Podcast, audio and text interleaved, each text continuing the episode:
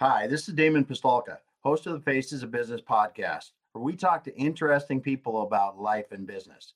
We cover their backgrounds, obstacles they've encountered, and find out what drives them. Along the way, our guests share nuggets you can use to drive your success.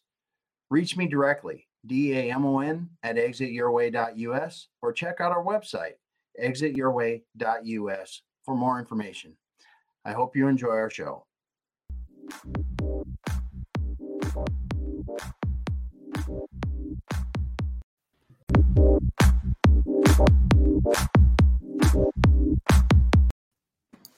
All right, everyone, welcome once again. This is Damon Pistolka with the Faces of Business, talking with interesting people about life and business. And with me today, I've got Patrick Ward.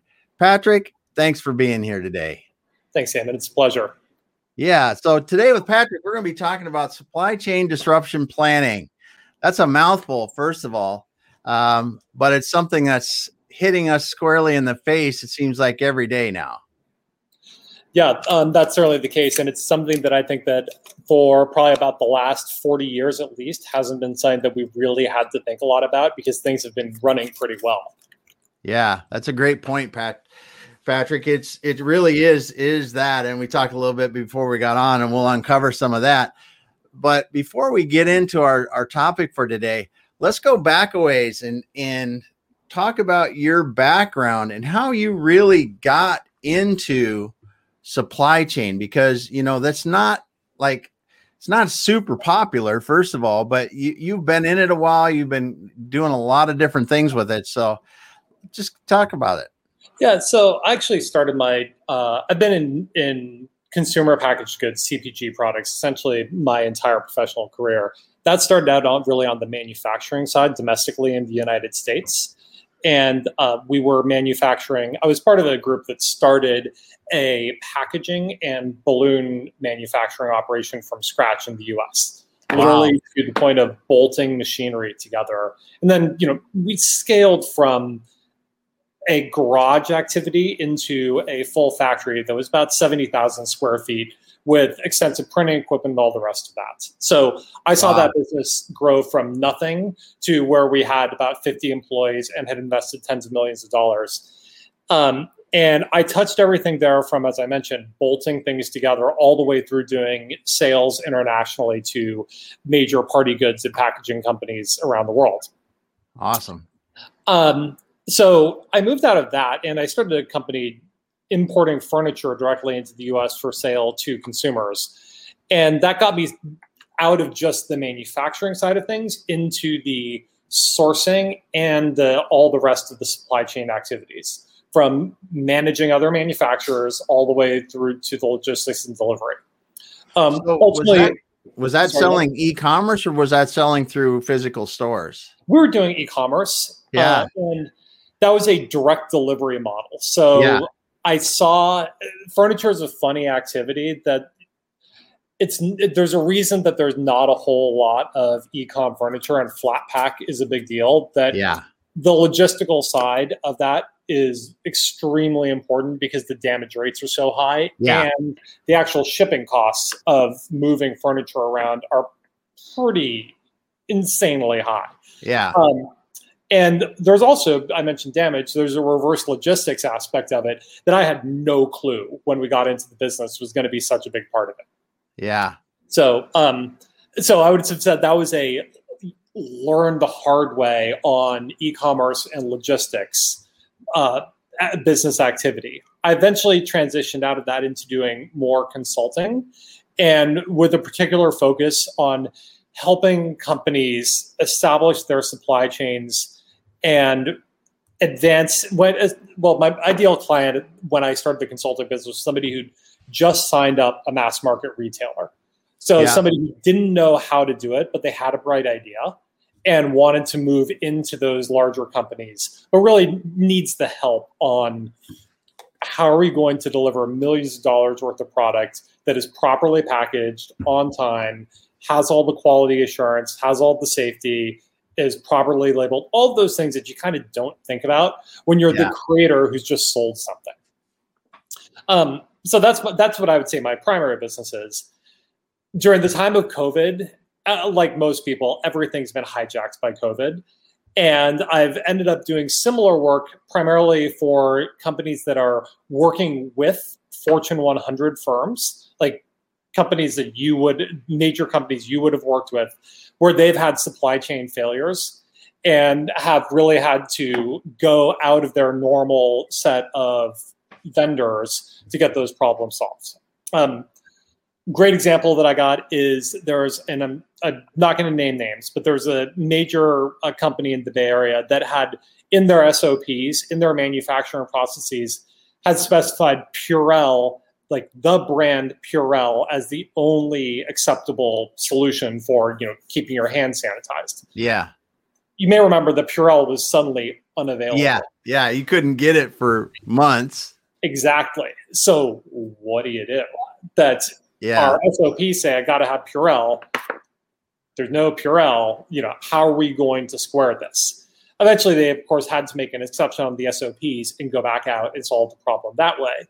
But that's a good example of where there was a supply chain failure with the traditional vendor.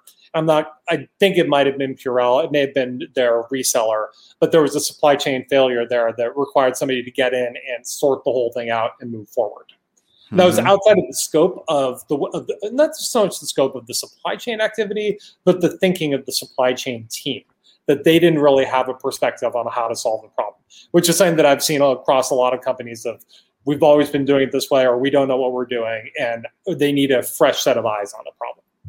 yeah, because it there are things and your your background.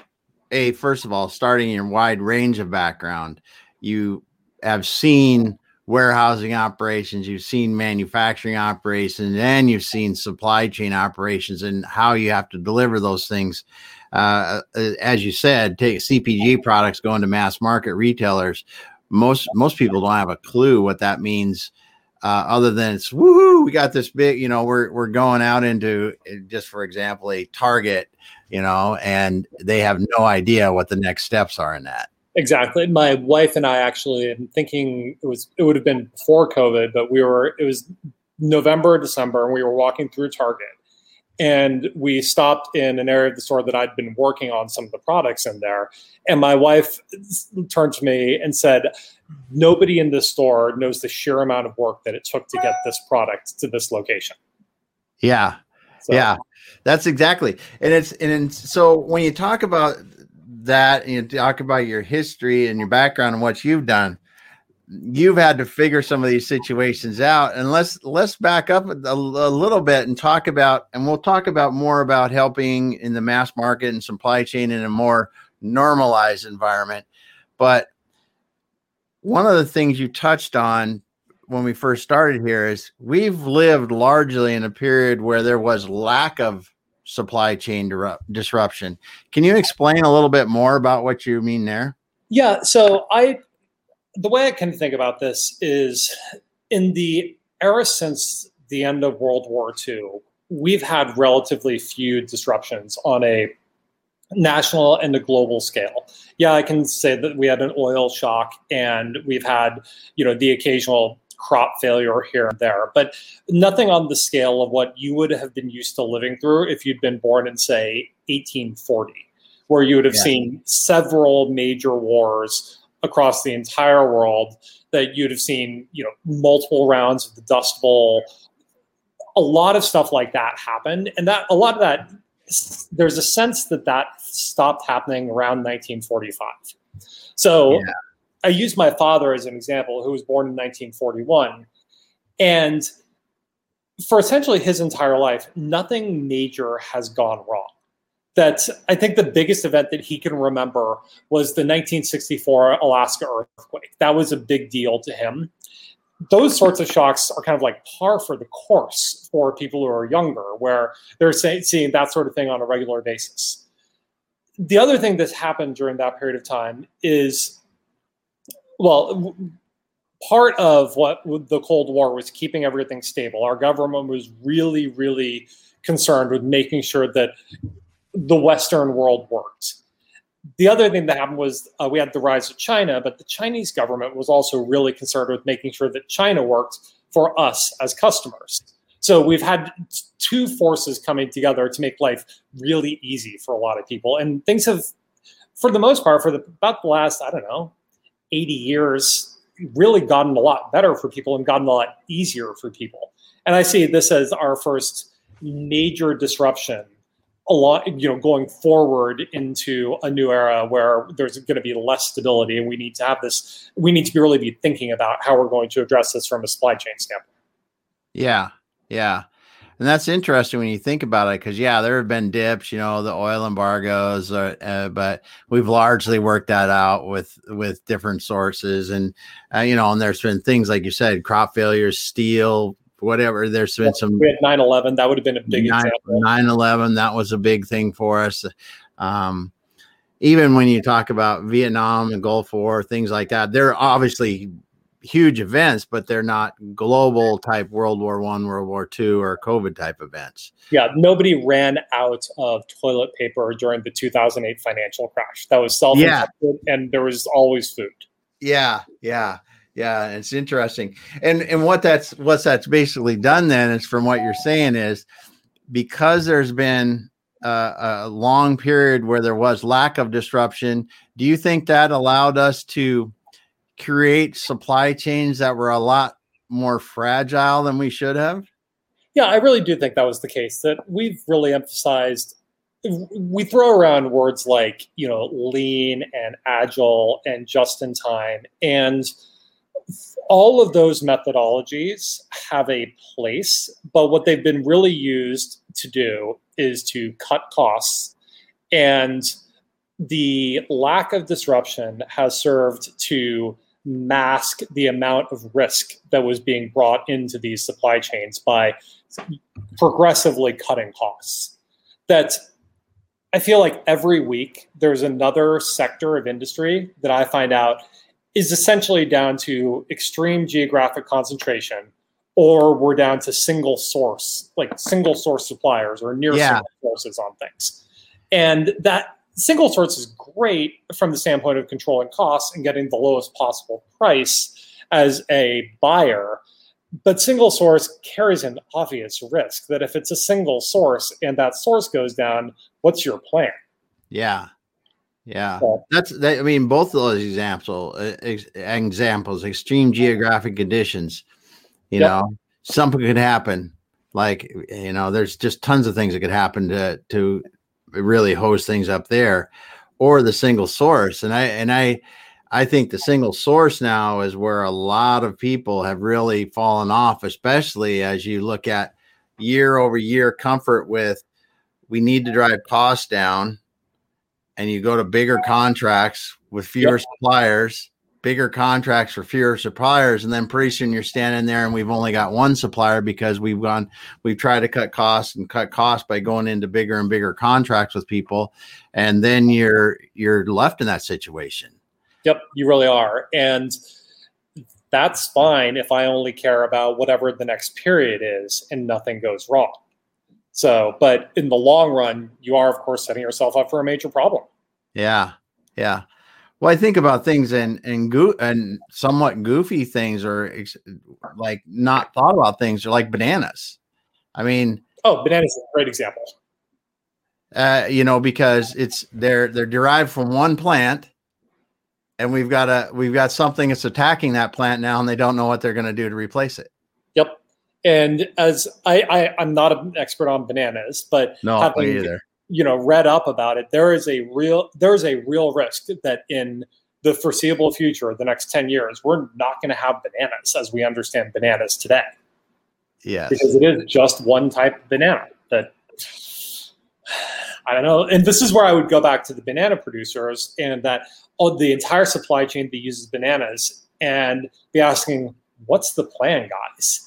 You can see yeah. this coming, but what's the plan? Are you going to substitute oranges and apples for bananas? You know, are you going to create a new banana area of the world that is free of the pathogen? You know, what's the plan? But you got to be thinking about it. Yeah, yeah, yeah. Because I mean, because as you said, and this is, I think this is a key thing that you talked about. Two key things. One is cost cutting was adding risk at each step we were doing this and we didn't really understand that risk. Yep. And when you combine that and, and that provides gains for this period or the time we're looking at, but it doesn't really protect it doesn't really consider the risk factor for the long term. That's that's one huge thing. Uh, along with the fact that we're living in a we were living in a time of too long of uninterrupted supply chains. Yep.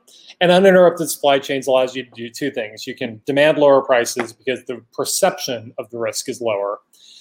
And, you know, as you mentioned earlier, not a lot of people are in supply chain. That's because for a long time, it was just kind of a place where nothing was doing. So you didn't have the best and the brightest going in supply chain. They're all off working at Google somewhere doing, you know, marketing of some sort, yeah. not focused on supply chain.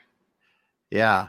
Oh, you're right. I mean, it was it, you're when you bring it uh, when you bring it to light the way that you did, talking about how long we've lived in period of just relatively minor disruptions, real short period of time disruptions. Even you know you mentioned before we got on a hurricane or crop failure or something, but really in our environment now, a crop failure only means probably until that we we go north north or south, southern hemisphere because we mm-hmm. have the other crop coming off in six months from now so it's that's about the yep. farthest you're out and and uh uh, you know, the same thing kind of thing with a hurricane or something else. They're just not that devastating on a on a large enough scale that six months out it's going to be a huge thing anymore.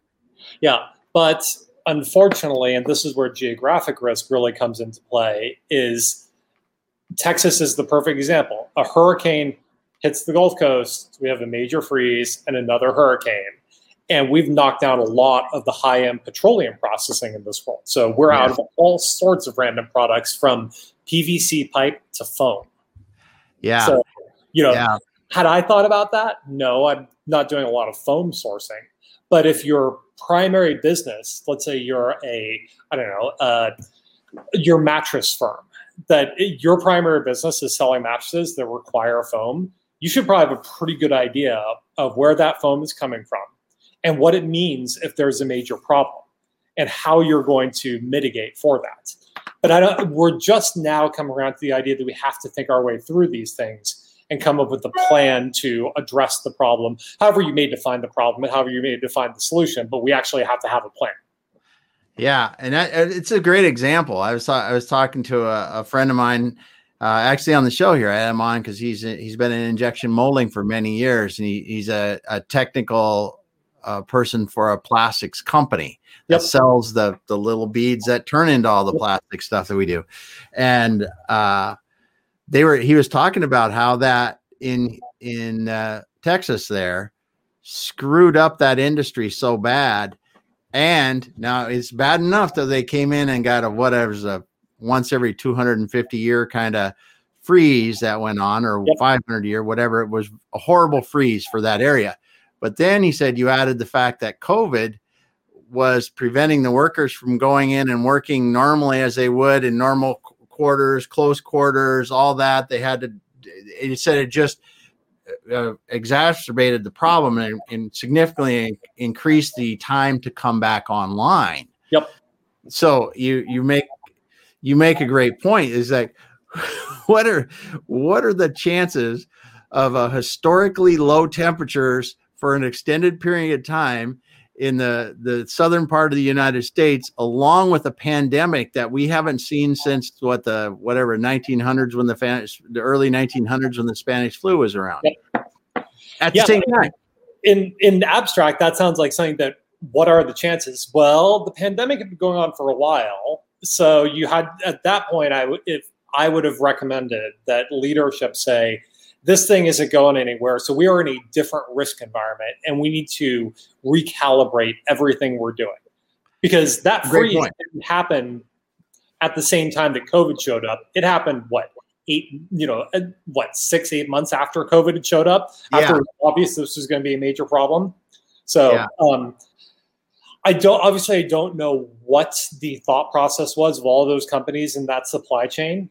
But at a certain point, it's obvious that the risk has increased in this environment. You make a great point there because even if it's not affecting you today, the fact that there is a problem should make us go back and uh, should at least cause us to go back and think about where else could we find problems, see problems because we're now in a new situation. Yep.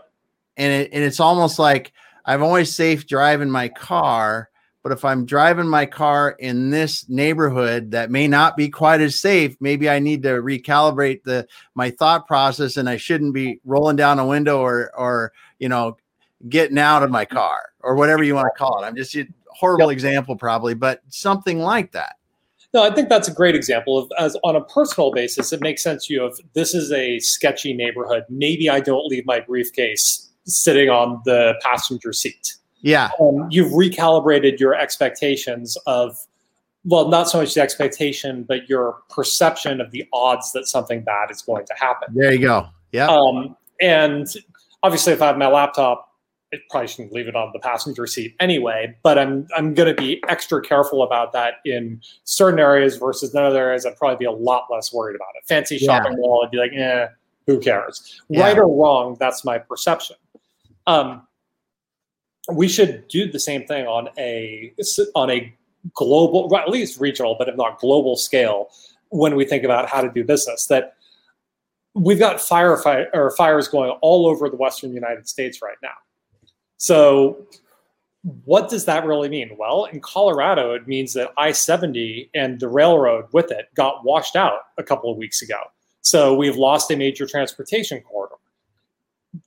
We now know that that is a potential risk anywhere in the Western United States. So, yeah. I would, anybody who's listening to this who's moving stuff via rail or via truck should probably be looking at this and saying, is there a choke point in my transportation network that if that choke point went down, it would have a serious impact on me. What does that mean to me? And my guess is that for a lot of people, the answer is going to be yes. And at a bare minimum, you need to be aware of that. It would be better if you had a plan to work around that, but you need to have have some basic understanding of the risk that you face.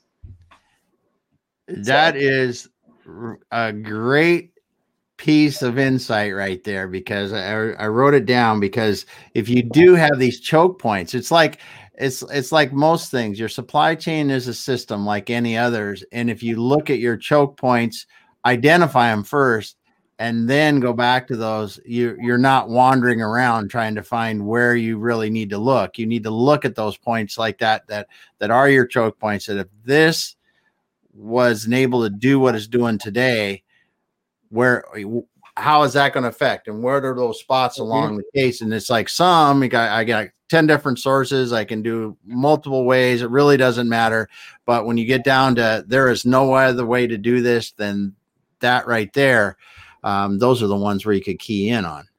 Yeah and uh, I, I see a lot of this as kind of expanded common sense. There's a lot of methodologies that we can use yeah yeah. point of like let's rank the risk and let's decide the odds of this happening and what's the potential outcome and what's the financial impact of that. But it all comes back down to correctly identifying what the risks are and figuring out how you're going to live within those constraints, whatever they may be. Um, and you know, yeah, you said ten suppliers in my little town just north of San Francisco, I'm, I'm going to say there are six separate grocery stores. So the odds of t- the town running out of water today, out of bottled water today, are pretty slim. But I also know there's only two ways in and out of town. So if we have an earthquake, the odds that we run out of bottled water are really, really, really high.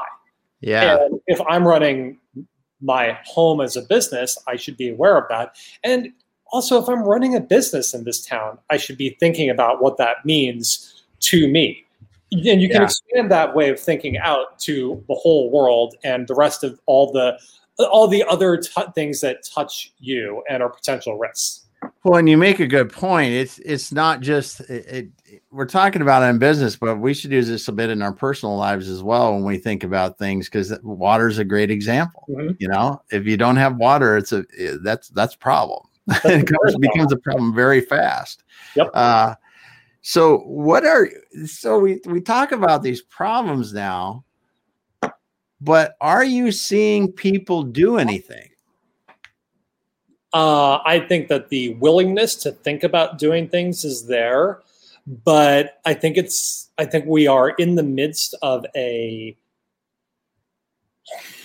we're in the midst of a cultural change from the old way of doing things to actually dealing with doing things. And I saw a lot of companies that I was working with vendors, working with the companies over the last year where they accomplished a lot during the um, the immediate emergency of COVID. And once that perception of emergency went away earlier this year, obviously it's back. The old way of doing things reasserted itself and kind of got people back to square one where they weren't really prepared to address the fundamental issues. Um, I'm guessing that this this current delta wave that we're in is probably going to shake things up a lot, but I'm not yet seeing on a massive scale across all the people that I talk to uh, fundamental reevaluation of like the way we're doing things and why um, that's mm-hmm. hard you know that you got to have a lot of willingness to be introspective about you know yourself about your company about your culture to really address those things. And you know there's a lot of things people are doing in their lives and introspection isn't something that we're all particularly good at. You know i don't i don't like thinking about all the things that are wrong with me. It kind of sucks. Yeah. why do i want to do this every day? Yeah. Yeah that's a great point. And i think you're right. I think that that we we got um you know, we all got tired of being kind of limited in what we could do. And when the when the light kind of started to turn back on, we were like, oh great, and just a big sigh of relief, and everybody rushes out and it's this is this is over. Be- and mostly because we've lived this long time without these kind of challenges. And, yep. and you know, for us, certainly never saw anything like this at this scale nearly closely by anybody's uh, measure in our lifetimes and yeah. To your question about like changing culture i don't think we're there yet. My wife is a business continuity consultant that she works for a major consulting firm doing that. And so she sees all the job postings that come through. And there's a lot of people looking for a very junior person to do business continuity. You would think in the era of COVID that would be senior job, but we're not yet seeing the up leveling of the responsibility that senior management in a lot of companies isn't there yet. Wow. Yeah. yeah, yeah. This is this is getting getting more interesting all the time. It's getting interesting all the time because we we have uh maybe this was a good wake up call. Maybe it wasn't, but it, I, I, you just don't, you just don't know. And it, and it certainly doesn't seem, and I'm not just talking about the fact that we went through the, the COVID or still in COVID and all this good stuff.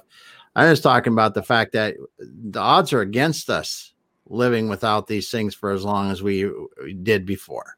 Oh, without a doubt they are. And when you talk about anything that people can disagree or agree on or whatever, changing climate, fires, war, geopolitical, you know, whatever you're talking about. I mean, we we've been able to to live in a um as you said, and I agree, it's, it's as a relatively undisturbed, huge, uh, without undisturbed from huge overacting, overarching things like a world war or something like that. And the, I just I just get it's kind of concerning that we aren't having having more of the conversations around what are we really doing to um, work on work on and we're talking about today supply chain disruption considering the fact that we've seen what we've seen over the last year mm-hmm. just go over the last year and go okay how much how much did it really hurt your business over the last year because you couldn't get product for for three, four months like you want out of the year? How much did it cost you because of that? How much did it cost you in the fact that you had stuff sole sourced out of one place in the world that couldn't ship you product for five months or whatever? Yeah, or it's tied up in port right now because yeah. you, you didn't have your processes together to get it done sooner than last minute, which is what we're seeing at the moment. Yeah. Yeah. So and and I was I had somebody on. Uh, I think it was earlier this week or last week. I had a few supply chain people on, but um, he was mentioning that the price I was I was flabbergasted the price of container shipments from China to Long Beach because I mean I, I, I grew up in the day where it was three four thousand dollars something like that to bring a yep. container and now it's it got up over fifteen thousand dollars to do it and I was like holy boy that's a lot. Yep, yep. Certainly, I had the same experience when when I first started shipping things overseas. I just plugged in four thousand dollars. Yeah, it might have been thirty eight hundred. It might have been forty two hundred. I didn't know what it was going to be at the end of the day, but I knew it was going to be about four thousand dollars. Like, yeah, who cares? And it was really uh, eye opening to get caught in this cycle of increased prices and not being able to push that through. Because when you negotiate those things, when, when you were you're putting these chains together, you think you're going to sell for this much, and you know that requires pricing to be here. Well, it's ratcheting up on you.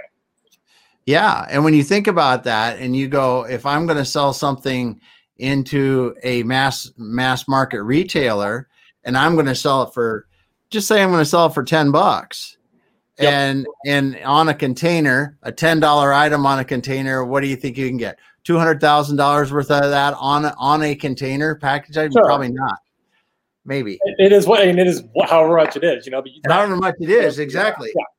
Uh, but if that if that price goes from four thousand to fifteen thousand, or four, or, or you know, goes up by ten thousand uh, dollars, that's a significant amount when you look at the overall margins on your product that you're trying to do. Because at the other end, you don't just go, okay, we're gonna we're gonna get to raise prices to you. Yep. And and uh, again, back to something else that you you help people with in your in your mass market, understanding what you're uh, ma- taking things to the mass market retailers, understanding what the contracts really bind you to. Yeah, and that's actually container ships are a great example of where you need to understand how your supply chain is going to work and what your options are. So, let's say that we're selling things to Walmart, um, and this is a theoretical example, just to be clear. That yeah, yeah Walmart has the ability to pick up things in most overseas locations. They also are going to take a given amount of stuff where you are going to provide the transit worldwide for Walmart. So let's say you deliver it in Los Angeles instead of delivering it in Shenzhen. If you can get Walmart to take it overseas, you know, your transportation problem is solved. You know, like yeah. Walmart has the scale that they can either raise prices, they control the prices, or they can keep that overall price level low. Versus if I, you know, Patrick doing business as Patrick Inc., am getting 10 containers from overseas, I have no control and I'm at the mercy of the market. In that scenario, I'm a price taker. So the question is, what can I do to lock in that price? The answer is very little because the freight lines are just not honoring locked in pricing? Or can I work with my vendor, sorry, not my vendor, but my customer so that they take it earlier on so that I don't get killed and we continue to provide the solution to the final consumer?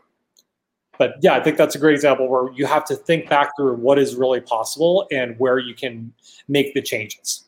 Yeah. And it's it may be difficult. It may require some difficult conversations but get the, get those conversations going now. Get everybody attenuated to the idea that we're going to have to do something different, and don't wait till it's a failure. Well, yeah, there's there's been a lot of businesses have gone under in the last year and a half because they haven't dealt with it, and they they just yep. didn't didn't yep. have the uncomfortable conversations with what they needed to do. So as we look forward in some of these things, I mean, some people would look at it and say, "Hey, we just need inventory." Some people need whatever. So what are you thinking some of the things that we really need to do when we're looking at you know, I'm I'm I'm an OEM manufacturer in the middle of the United States. I've got global supply chains, things coming from everywhere. I mean, what are some of the things that we really should be doing? Well, I, I look at it as a there's a procession of things that you should do. We've talked a lot about understanding your supply chain and understanding your risks. So that's really like the top level item is if you do nothing else, at least dig into everything and make sure you understand your entire chain. You you go digging underneath, you know, the stuff over there where you've got three suppliers to make sure that they're not sole sourcing from somebody else so that you figure out where you actually have these risks. Um, number so once you've done the analysis number two would be in my mind you've got to process that and see what what is worth the investments so you mentioned should we you know bring on more inventory? That's kind of like down on my list of things to do that i'd like to instead see can we do something with our existing supply chain to reduce our overall risk? That are we going to be late for because i do a lot with mass market are we going to be late for christmas? How can we not be late for Christmas? Well, we can stick with our, our design and production timelines so that we're not shipping late. So that means going back through the entire business and saying, when we say we need to start developing for a holiday 12 months in advance, actually getting it done not waiting for six months and then rushing it and then asking supply chain to pick up the slack and expedite everything. So I think examining processes is probably number two. And only after that, when you've said we've tightened up our processes, this entire organization now understands what we need to do. Now we can have a discussion of do we bring on additional supplier? Do we bring on excess inventory? And really looking at those as tactical mitigation responses rather than a primary way of doing things.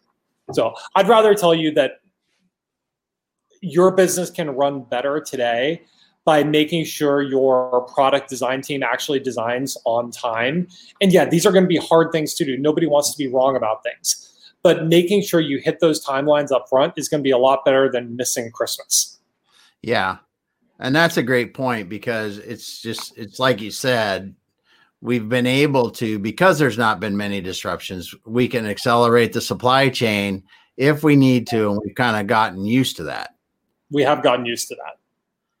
So and it's just not going to be the case. I mean, because the example is like when they were stopping production of very popular automobile lines in the mm-hmm. US because they couldn't get IC chips or yep. other products. Yep. Uh, or, or, you know, major truck manufacturers, as in uh, one of my friends runs an upfitting company and a large, larger one on, on the West Coast here. And it's, they, they're getting trucks delivered without the hardware to roll the windows up on the on the driver and passenger side eh, you know and that's going to be added later but they don't have it now. I mean what were these people doing? I mean what was going I, on? i wonder exactly what were they doing? That i thought a lot about that one because it's such a major failure of yeah. the chain but I've got to believe that it comes back down to, and we know that with the car companies, let's be clear, they have, as far as we're concerned, all the money in the world. They have no, there's not no yes. lack of resources. Yes. Exactly. Um, but I view that one fundamentally as a cultural thing. That if to pick on GM, if you worked for GM, you're you're used to your vendors being super willing to do whatever they can to get your business you're not used to Taiwan Semiconductor Manufacturing being like, you guys canceled your orders and we sold it all to Apple. We don't really care about you. You know that that this is something where you've you've again in in the overall strategic view of your supply chain, you didn't understand where you really fit into that market, which was you are a secondary or tertiary customer for that that semiconductor line, not a primary customer where everything was going to be done for you and when and when the overall capacity got shrunk back the secondary and tertiary customers are the ones that paid the price. Yep because the overall we had the disruption. Those we know in the with the auto guys they didn't know what was going on so they canceled all their orders on the assumption they were just going to be able to turn it back on and that capacity either went away permanently or it was given to somebody else who you know I don't know, let's say Microsoft wanted more Xboxes because everybody's yeah. going to be at home. Well, you know, Microsoft got there first, guys. That's kind yeah. of the way it is. Yeah. They took the capacity and it wasn't there for them to use. And the capacity had already leaned out to where yep. these kind of changes are hard to, to ramp up. Yeah, yeah I, it's, it's, it's just amazing to me. Um, but now that you look at it, you go back and you look at it, like you said, you, you know, we've lived for so long with relatively few long term supply chain disruptions that this is, you can see why it's happened. Oh, totally. And the with the semiconductor shortage for cars, that's one where I, I view that as a failure of just in time manufacturing. That Nothing happened for however many years. You know, we'd never had a problem. We were using more more chips. There was never a problem. There was always enough, and you could lean down your inventory of chips, lean it down, lean it down, and just in time was working. But that lack of disruption masked that underlying risk of what happens if. And you know, we got the if. So yeah. um, I'm sure that there were plenty of analyst calls with the Wall Street firms where they said, "Why are you guys holding so many chips?" And you know, again, the pressure was to reduce the amount of inventory on hand. Yeah. So yeah. I can see both sides of this one. I still think it's unacceptable, but I can see both sides of it. Yeah. Yeah. I mean, because it is, it is, it is hard to comprehend. I mean, it's hard to comprehend that an automotive company, any of them really, mm-hmm. can't can't find them.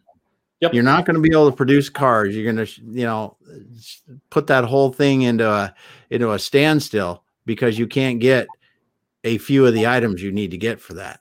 Yep. And yeah, anyway, that that's it's a it's a it's an example of and, and you said like you said before too the the stuff in Houston with the specialty products and the freeze and the COVID. I mean, we've we've had so many things in the last in the last year that that have combined together to to really make this this interesting, if nothing else, for the people yeah, standing on the outside. My hope is that people in these different industries look at this, and people in small businesses as well, and say, how what can I do with my operations today to at least have I'm not even saying having a plan, just have a recognition of what the risk is. That at least then you're not snowing yourself. Yeah. Yeah. So you know, this is this is has it, we're talking about big problems, big companies. Now, how are you seeing or do you do you get around like localish businesses and see the things that are happening with them that really really change that too? Yeah, with the local businesses, you it there it's a harder sell. I, I view that as more of a design challenge than anything yeah. else. But it's a harder sell to go back to you and say, hey, you know what you really need to do is I know you're always short on cash, that you got four employees and you don't know how you're going to make rent next month, but you know you really got to go do whatever that's going to cost you a hundred thousand dollars. Nobody's yeah. going to do yeah. that. Yeah. Um, but a good example is I'm working with a company right now that is standing up a new seafood line that they're intending to ship from the East Coast into the Mountain West. And there I feel like and it can add a lot of value because we can they're, they're, they're going to have to pack seafood somewhere, right? It's got to be packed and frozen. There's an obvious risk of if your packer's refrigeration goes down, what are you going to do? The mitigation is pretty simple. We just need to find another packer. But because we're seeing that up front, this is going to be not costly versus the day that the primary packer says, sorry, we burned up yesterday. We know you got, you know, seafood on the way, but we can't do anything about it. That's a major problem. Versus if we've already identified plan B, that's a relatively minor problem of just turning the truck a different direction. Yeah. So for local businesses, that's really where I see that you have an opportunity in the design phase of your business of really figuring out what you're going to what you're going to do and how you're going to be doing it. Yeah. Yeah, that's a great example because it is when you're thinking about it in the beginning, thinking again of those points where you could have problems and working through that, it's a lot less costly than it is when you're dealing with it at the end. Yep. Um, yeah. You know, it's a classic, you know, um, I, well, you know, ounce of prevention is worth a pound of cure. That yeah. if we can do that up front, and this this really starts on the the small scale and works up. If we can design more resilient systems, or at least be aware of our faults, then we're going to be in a lot better shape. Yeah, yeah. Huh. Good stuff. I, I just it's so fascinating to me. Um, when you look at the perspective that you outlined, you know, we've lived in this time without disruption the lean and the other things have uh, allowed us to to be kind of lulled into the fact that we're increasing risk by reducing inventory and sole sourcing and, and getting really focused geographically uh, on our sources from a product. Um, what are some of the things that that you think we're going to see five years from now that That's a great question. I think we're going to see a lot of emphasis on um, companies being scrappier and able to stand up their own supply chains in locations they haven't been doing it before, whether or not that's domestically or in areas like the Americas where we're not doing as much manufacturing as you might think we're doing. Um, that's going to require that we bring a lot more resources in house versus just outsourcing everything to a supplier in China who can kind of do the whole thing for us. That's, yeah. that's been the way we've been doing things, and I don't I don't think that model is going to be considered acceptable going forward. I do think we're going to see higher prices as a result, and frankly, I think that we should see higher prices. That our lower our low prices are, you know, it's like cheap empty calories. It feels good right now, but we pay a price later. Yeah, yeah, I, I've I've thought that for a number of years. Is that we are we are living in a, a, false sense of reality with our pricing and and we I mean I I think that's across the board. I think it's energy. I think it's products. I think it's everything. Uh, we're not we're not we're going to have to come and pay the price sooner or later.